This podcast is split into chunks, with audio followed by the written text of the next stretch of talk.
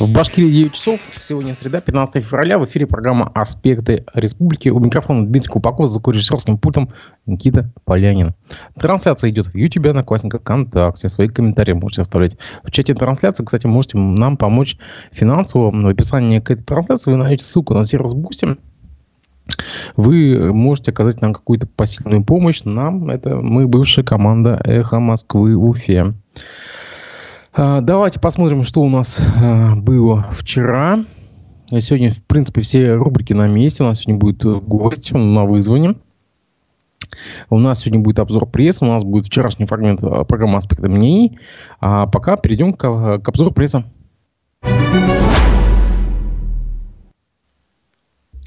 А, коммерсант пишет, что прокуратура Башкирии направила апелляционное представление на приговор владельцу группы компании «Башмилк» Александру Никитину. О чем речь? Никитин обвиняется в невыплате зарплаты, мошенничестве в особо крупном размере, э, злостном уклонении от погашения кредиторской задолженности, сокрытии денег. Э, в конце января судья Советского райсуда Ирина Яковлева оправдала подсудимого по обвинению в мошенничестве. Кстати, редкое такое явление, извините, уж я от себя добавлю, когда у нас кто-то кто-то кого-то, ну, вот, кто-то из судей, судей, допустим, э, оправдывает. На самом деле это очень редкое явление. По остальным эпизодам Никитин был признан виновным, был назначен штраф в общем размере около 1,1 миллиона рублей. Но от наказания он был освобожден за течением срока давности. Я просто вот на месте прокуратуры, я, ну, ну уж извините, сам Бог велел. Давайте так уж. А, РПК сообщает, что прокуратура обнаружила в требованиях Минэкологии Республики признаки ограничения прав бизнеса. О чем речь? Недропользователям Башкирии разрешили не вкладывать средства в социально-экономическое развитие районов, в которых они работают. Министерство природопользования и экологии республики в начале февраля внесло поправки в этот приказ от 2019 года, которым были установлены критерии заключения соглашения о соблюдении социально-экономических и экологических интересов населения. Соглашения э, заключались между муниципалитетами и компаниями, осуществляющими разведку и добычу полезных ископаемых. Давайте сразу я привод, э, как, как бы просто объясню, в чем речь. Помните, у нас была речь о нескольких таких э, скандалах с золотодобытчиками в Заурале. Баймакский, Учелинский район, да, где, ну, грубо говоря, люди получали как бы лицензии на добычу золота в Нижнем Новгороде, а вели добычу здесь, э, в Башкирии. И после этого как бы э, были конфликты с местным населением, потому что местное население вообще не учитывалось. Там падбище, там, там еще что-то, да. А, и после этого, и после этого как бы власти региона разработали такой механизм, что э, есть такая сделка социальная. А, Золотобычки, они заключают э, договор с местными э, администрациями, сельсоветами и так далее. И э, какую-то помощь посильно вкладывают. Ну, может быть, там ДК отремонтируют, может быть, они отремонтируют дорогу какую-то, да. Какую-то посильную помощь, чтобы загасить эту волну недовольства. Так вот, РБК сообщает, что в приказе Минэкологии говорится, что муниципалитет в целях соблюдения интересов местных жителей должен заключать с недропользователями соглашения, в которых должны быть включены минимум три условия из девяти. В прежней редакции документы недропользователь должен был предоставить преимущественное право трудоустройства. Кстати, справедливо на самом деле. То есть местные должны как бы устраиваться. Мы, кстати, вернемся к этой теме чуть позже. Возмещать ущерб, причиненный как бы дорогам, мостам. Ну, то, что я сейчас сказал. Строить объездные дороги, технические, то есть. Внедрять передовые технологии Возмещать, э, э, возмещать ущерб, причиненный э, в случае аварийных ситуаций. Ну, ну, понятное дело, то есть, если дамбу смоет какую-нибудь э, паводковой водой, да, да. Строить объекты по переработке полезных ископаемых на территории района. Реализовывать созданные инвестиционные проекты. Привлекать местные предприятия в качестве подрядчиков. Вкладывать в, э, в реализацию программ социально-экономического развития муниципалитета. Ну, то есть, то, что я говорил, да. То есть, там школу, купа, как бы отремонтировать. Что тут, ну, на деле это не работает. Мы сегодня с вами поговорим, почему а, это не работает. У нас есть как бы пример живой, буквально вчерашний. А, я немножко позже к этому вернусь. В новой редакции документа из него исключили три опции. Обязательство по строительству перерабатывающих мощностей, привлечению местных компаний в качестве подрядчиков и вложение средств в реализацию местных программ развития.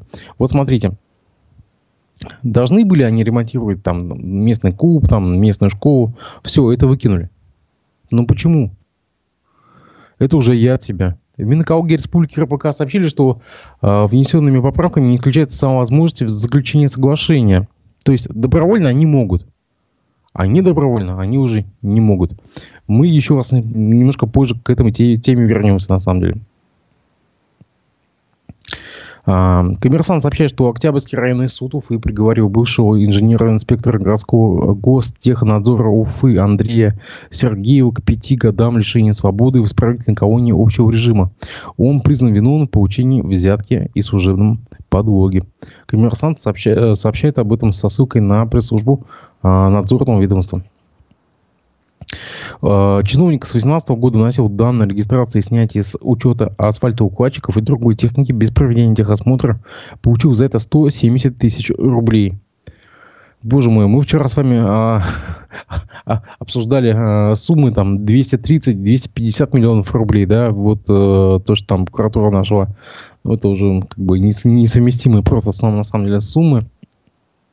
Также в 2019 году сотрудник Гостехнадзора продал, э, продал сотруднику сервисной э, службы по ремонту спецтехники базу данных владельцев самоходных машин за 40 тысяч рублей.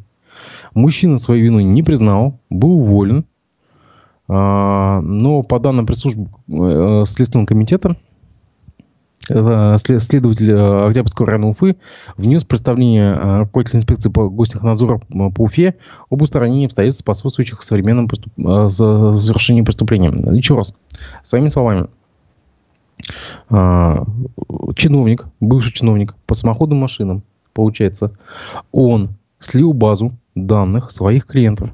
Ну, как бы он был доступ, потому что, да. За это он получил 40 тысяч и всего лишь был просто уволен. К вопросу просто некоторых как бы политических моментов. А, РБК сообщает, что территориальное управление Росимущества выставило на торги арестованное имущество московской компании Z-Kids Club в Стерлитамаке. К реализации предложено 32 лота начальной ценой 2,47 миллиона рублей. В числе самых дорогих лотов это ниндзя парк со скалотрумом за 402 тысячи рублей, напольное покрытие, лабиринт с горками. Э, ну, в общем, типичный батутный парк, куда мы, в принципе, с вами детей водим, да? Распродают также песочницы, карусели, стулья и так далее. Имущество фирмы распродают за долги перед сестроматской э, компанией «Таупар». В августе э, арбитражный суд Башкирии по иску «Таупара» взыскала с Z-Kit Club 4,6 миллиона рублей долга. Вы эту статью можете найти на РБК. Там же на РБК, кстати, интересный такой момент. Два сахарных завода э, Башкирии, это э, Раев сахара, Чешминский сахарный завод, завершили переработку сахарной свеклы с урожая прошлого года. По итогам э, производство сахара выросло на 41% по сравнению с 2021 годом, сообщил вице-премьер-министр сельского хозяйства Ильшат Фозрахманов. Предприятия переработали более 1,35 а, миллионов тонн корнеплодов, произвели 203 тысячи тонн сахара. А, ну, что ж, хорошая новость на самом деле. Давайте мы вот на этом месте мы с вами как бы немножко остановимся. Мы послушаем фрагмент вчерашней передачи э, э, «Аспекты мнений» с Арсеном Шейхметовым с политологом Асаншин Ахметовым. Мы с ним о многом чем интересном говорили. Я, кстати, призываю вас посмотреть эту программу. Она находится у нас на Одноклассниках, в Ютьюбе, ВКонтакте. Все расшифровки будут выкладываться на сайте Аспекты Медиа, на телеграм-канале Аспекты. А пока давайте фрагмент. Буквально только что ехал в, в автобусе Большого Транса, и кондукторша всех поздравляла с Днем Святого Валентина. Один пассажир, видимо, какой-то скрипоносный попался. Ей сказал, это вражеский праздник. А ты вообще как думаешь, это вражеский праздник или это какое твое отношение? И еще, кстати, да, я хочу сказать, что у нас есть два заявления в полицию по Башкирии за последнюю неделю. Какие-то граждане активные попросили запретить отмечать в школах День Святого Валентина и обмениваться валентинками. Твое мнение насчет этого? Ну, увы, это отражение того, что у нас общество очень сильно поляризировано и разделено. У нас и сейчас, и в последние даже не десятилетия уже, а столетия не хватает каких-то общих объединяющих моментов. То, что могло бы, наоборот, помочь людям договориться, сплотиться, объединиться. Очень-очень много событий и факторов, которые генерируют ненависть друг к другу, экспортируют эту ненависть, я бы даже сказал. Те, кто разделяет людей. И не случайно такие дни, они находятся как раз-таки для того, чтобы напомнить людям о том, что это не какой-то очередной выходной день для того, чтобы дарить подарки или для того, чтобы там поклоняться каким-нибудь дьяволам, демонам и прочим, или выразить раз в год свою любовь, а в том, что все-таки общество, оно основано не только на ценностях там каких-то соревновательных, выживающих, но и на ценностях нравственного характера, на той же любви, на том же единении, на той же доброте и хорошем отношении друг к другу. В нашем обществе очень много ненависти, и такие дни, на мой взгляд, они призваны в первую очередь для того, чтобы хотя бы какой-то один день в году как-то посмотреть на себя, подумать, что для тебя важно, ценно, и к чему бы ты готов относиться к любви, и кому ты готов дарить эту любовь. Мне кажется, любовь — это то, чего нашему обществу, нашему не только российскому, а в целом мировому сообществу очень и очень не хватает. И конечно, такой день — это еще один фактор, еще один способ напомнить и себе, и другим о том, что в мире все-таки, на мой взгляд, правит любовь. Каким бы, может быть, убитым романтиком я бы и не был, но я так считаю. И, конечно, искать какие-то потаенные смыслы, называть какие-то эти не вражескими, не вражескими, я считаю некорректно. Потому что к ним можно относиться по-разному. В конце концов, никто тебя не заставляет их праздновать. И на государственном уровне это не является каким-то официальным выходным днем или днем, когда проходят события. Есть целое поколение, для которых этот день некий особенный, и у них это связано с детскими воспоминаниями, с какими-то романтическими периодами. Да не, погоди, погоди, надо... стой, стой, какой романтизм. Этот праздник, он пришел к нам на самом деле только в нулевые годы и пришел из западных фильмов. Ну, какое детство? Это, это, это уже 20 лет. Если брать 90, это уже 30 лет. Ну, можно сказать, каждый год растет одно мини-поколение. Если брать в масштабах десятилетий, это выросло ну, 2-3 полноценных поколения людей, которые в детстве дарили друг другу валентинки, поздравляли с этим праздником, целовались щечки в школах и так далее. Но если в Хэллоуине можно найти какую-то там идеологическую или религиозную составляющую, то здесь, на мой взгляд, полностью в этом плане свободный день от каких-то там религиозных э, или идеологических предрассудков. Это очень такой даже детский, я бы сказал. Погоди, смотри, а тебе сейчас э, скрипоносцы скажут, что я, кстати, я разделяю их точку зрения. А что дальше? День всех святых, католическое там Рождество. Ну, они же как бы говорят, что мы несем какие-то американские чуждые нам ценности сюда, да? И, ну, на самом деле будут правы. Любовь — это не американская ценность, это глобальная ценность.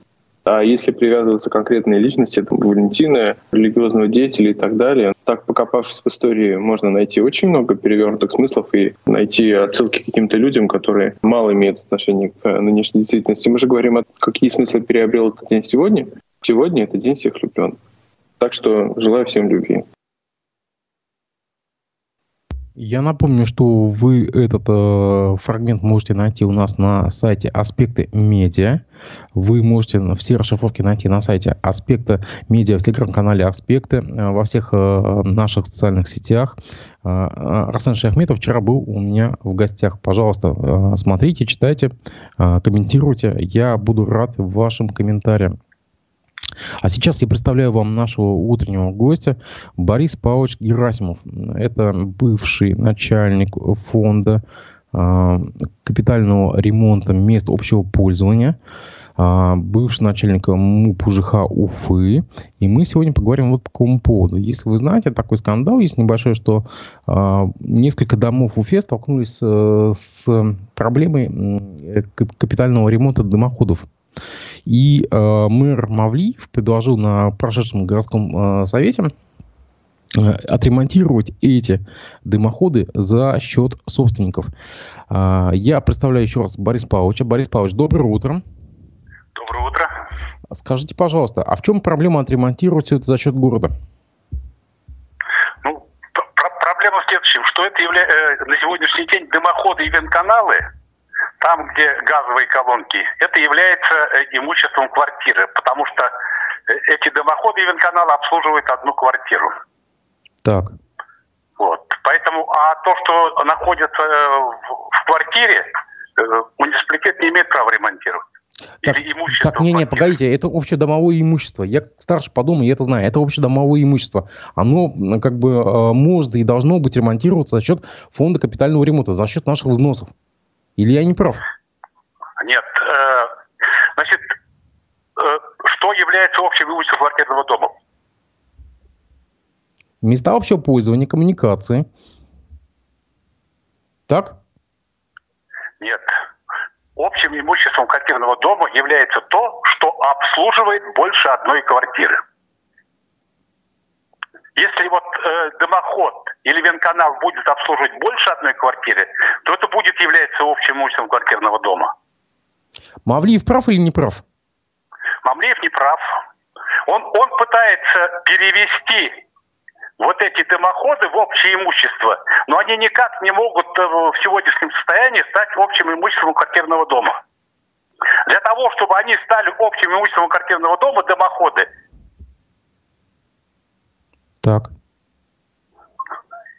Что должно быть? Вот. Что должно быть?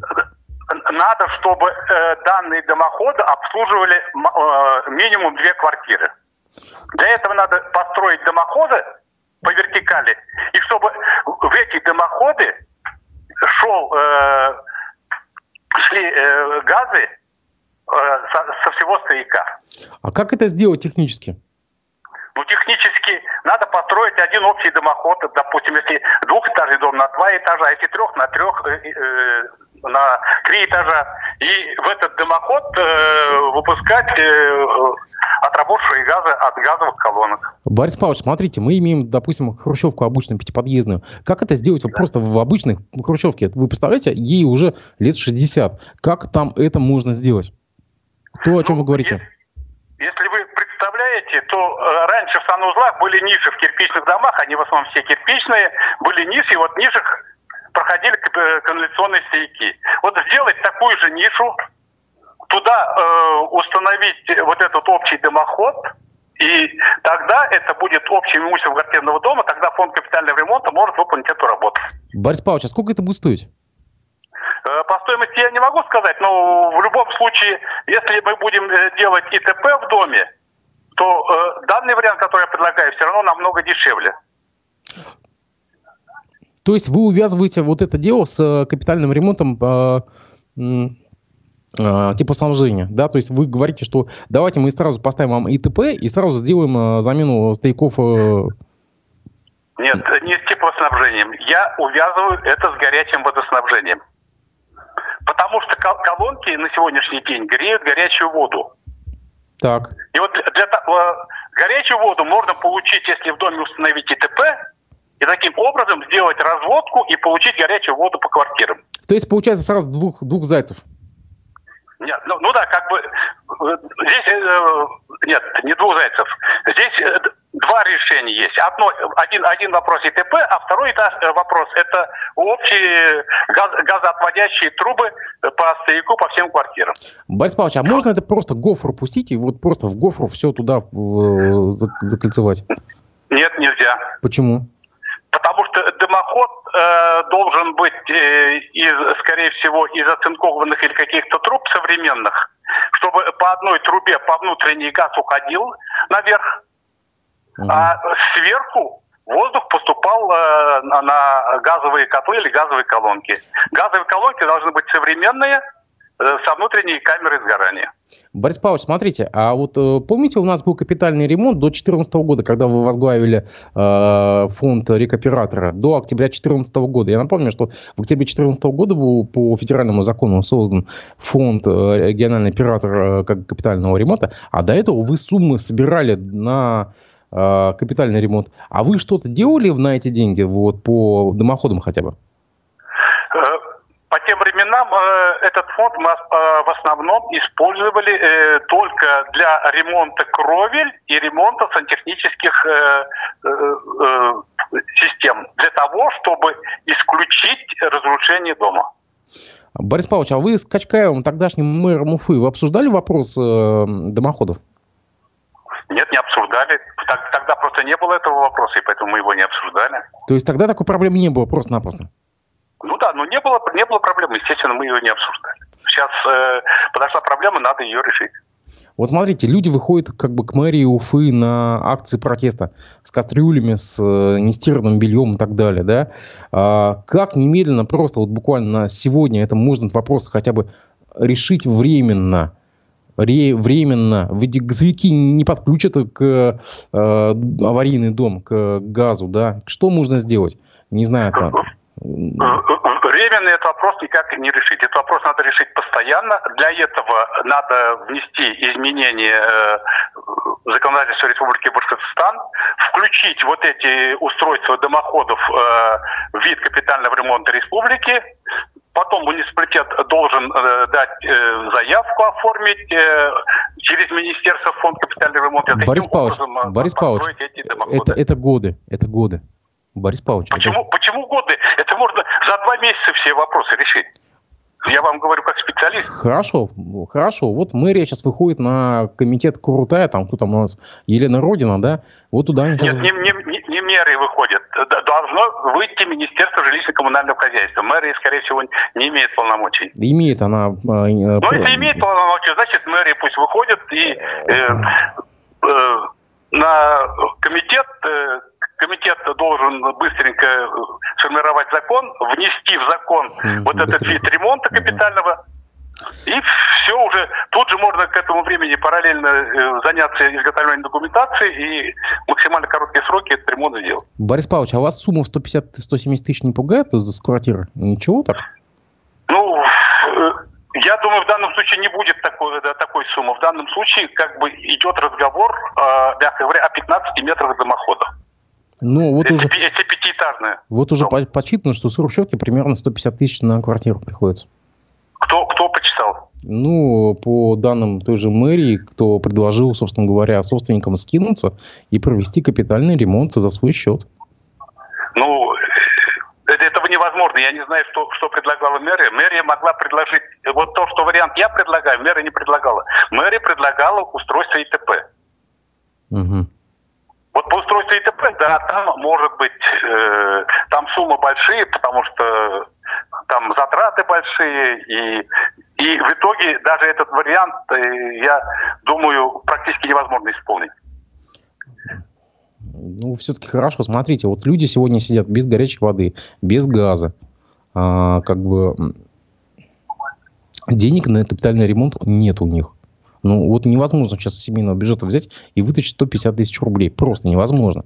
Ну, здесь что деньги делать? есть в фонде капитального ремонта. Это пер, пер, первый этап. Ведь да, они же за капитальный ремонт платили. Значит, Нет. если платили, в фонде капитального ремонта есть какие-то средства их, этих собственников.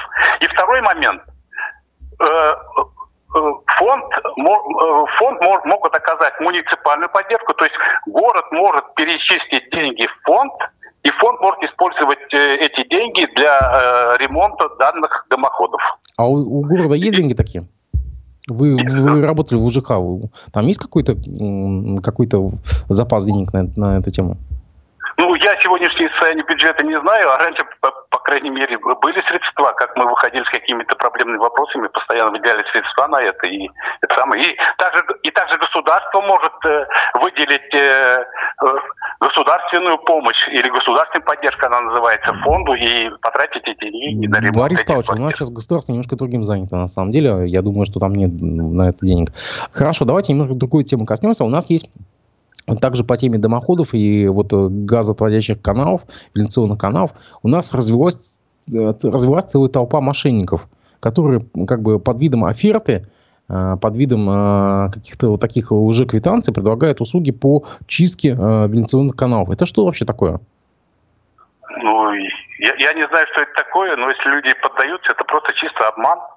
Они ведь рассылают квитанции, похожие на РКЦшные и как бы предлагают э, оплатить услуги по чистке. Вот эта чистка, она что-то дает?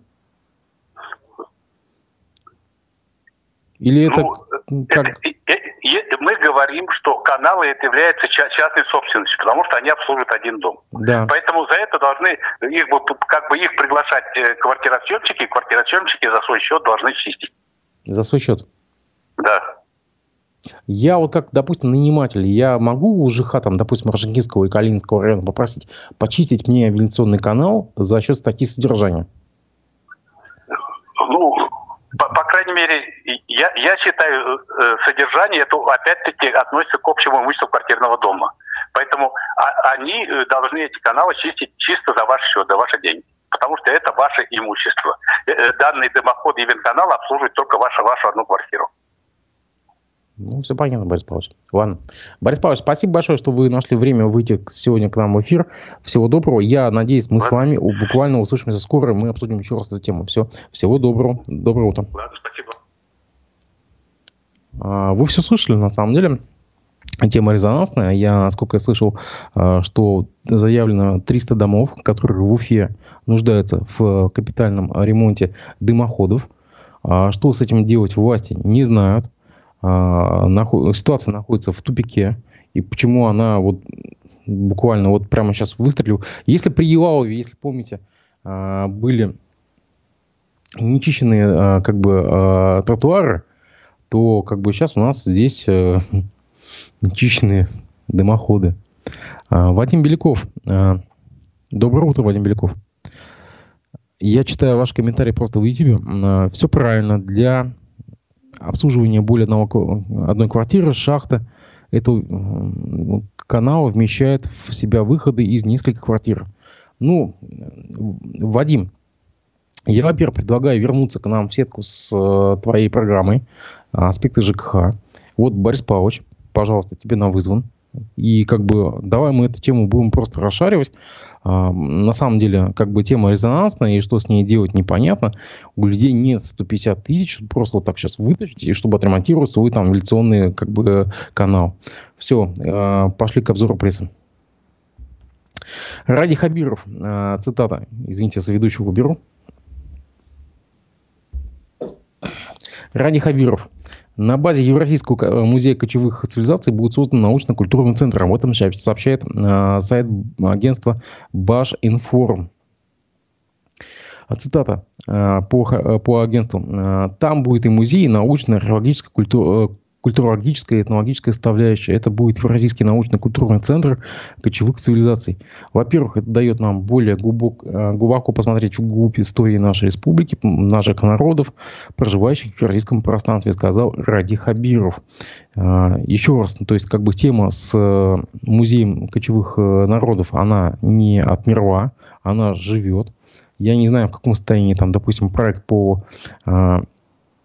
библиотеки э, в форме э, юрты, но вот, допустим, вот музей кочевых э, народов, он продолжает жить.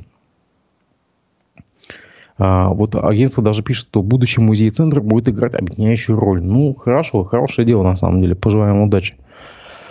Там же, Башенфорум. В Уфе пройдут массовые проверки пассажирского транспорта.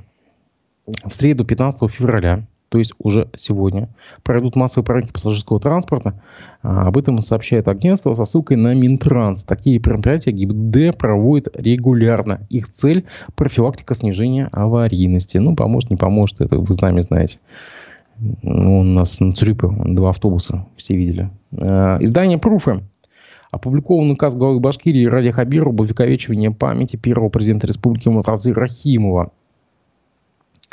А, так вот, а, я не знаю, почему такой нарратив у статьи.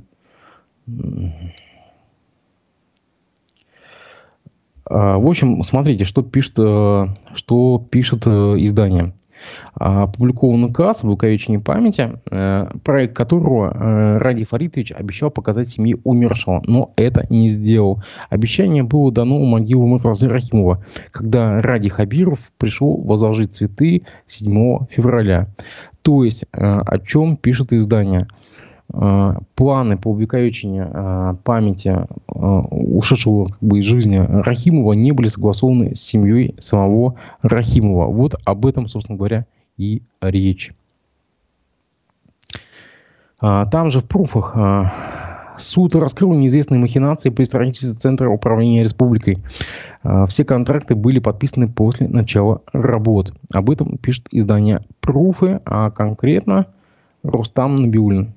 Э, весной 2021 года Управление Федеральной антимонопольной службы Башкирии возбудило дело о нарушении антимонопольного законодательства в отношении участников строительства Центра управления регионом. Я напомню, что это трехэтажное здание, которое находится в Аркирийке, буквально, ну, буквально этажом ниже от, э, э этажом ниже от Дома правительства.